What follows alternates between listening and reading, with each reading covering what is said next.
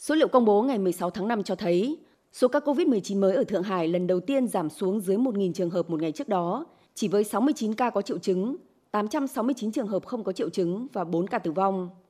15 trên 16 quận ở thành phố này đã không còn COVID-19 ở cấp cộng đồng.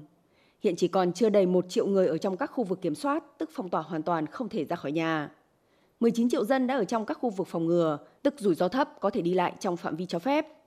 Tại cuộc họp báo sáng 16 tháng 5, giới chức Thượng Hải đánh giá, công tác phòng chống dịch tại đây đã được kiểm soát hiệu quả và đạt kết quả mang tính giai đoạn. Dù nguy cơ bùng phát dịch vẫn tồn tại, nền tảng phòng chống dịch chưa vững chắc. Với những dấu hiệu tích cực, Thượng Hải đã đưa ra lộ trình 3 bước tiến tới trở lại cuộc sống bình thường. Trong đó giai đoạn 1 là từ nay đến 21 tháng 5 với trọng điểm là giảm ca bệnh mới, ngăn chặn dịch tái bùng phát và duy trì các hoạt động xã hội ở mức độ thấp trên toàn thành phố. Giai đoạn 2 từ 22 tháng 5 đến 31 tháng 5 tiếp tục giảm số ca mắc mới, thu hẹp các khu vực bị phong tỏa, chuyển nhanh sang quản lý dịch thường xuyên theo phân cấp phân loại. Và giai đoạn 3 là khôi phục hoàn toàn sản xuất và cuộc sống bình thường trong tháng 6. Bà Tông Minh, Phó thị trưởng Thượng Hải cho biết.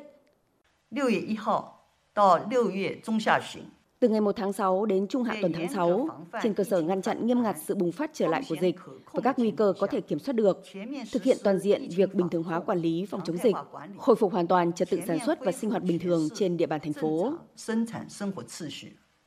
Trong khi đó, thủ đô Bắc Kinh đã mở rộng yêu cầu làm việc tại nhà ở 4 quận, bao gồm cả quận lớn nhất Triều Dương, trong nỗ lực ngăn chặn sự bùng phát của COVID-19 ngoài cộng đồng.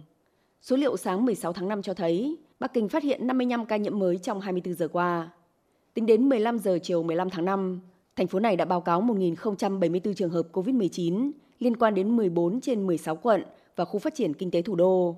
Hơn 20 triệu dân tại 12 quận và khu vực tiếp tục xét nghiệm liên tục trong 3 ngày đến 18 tháng 5.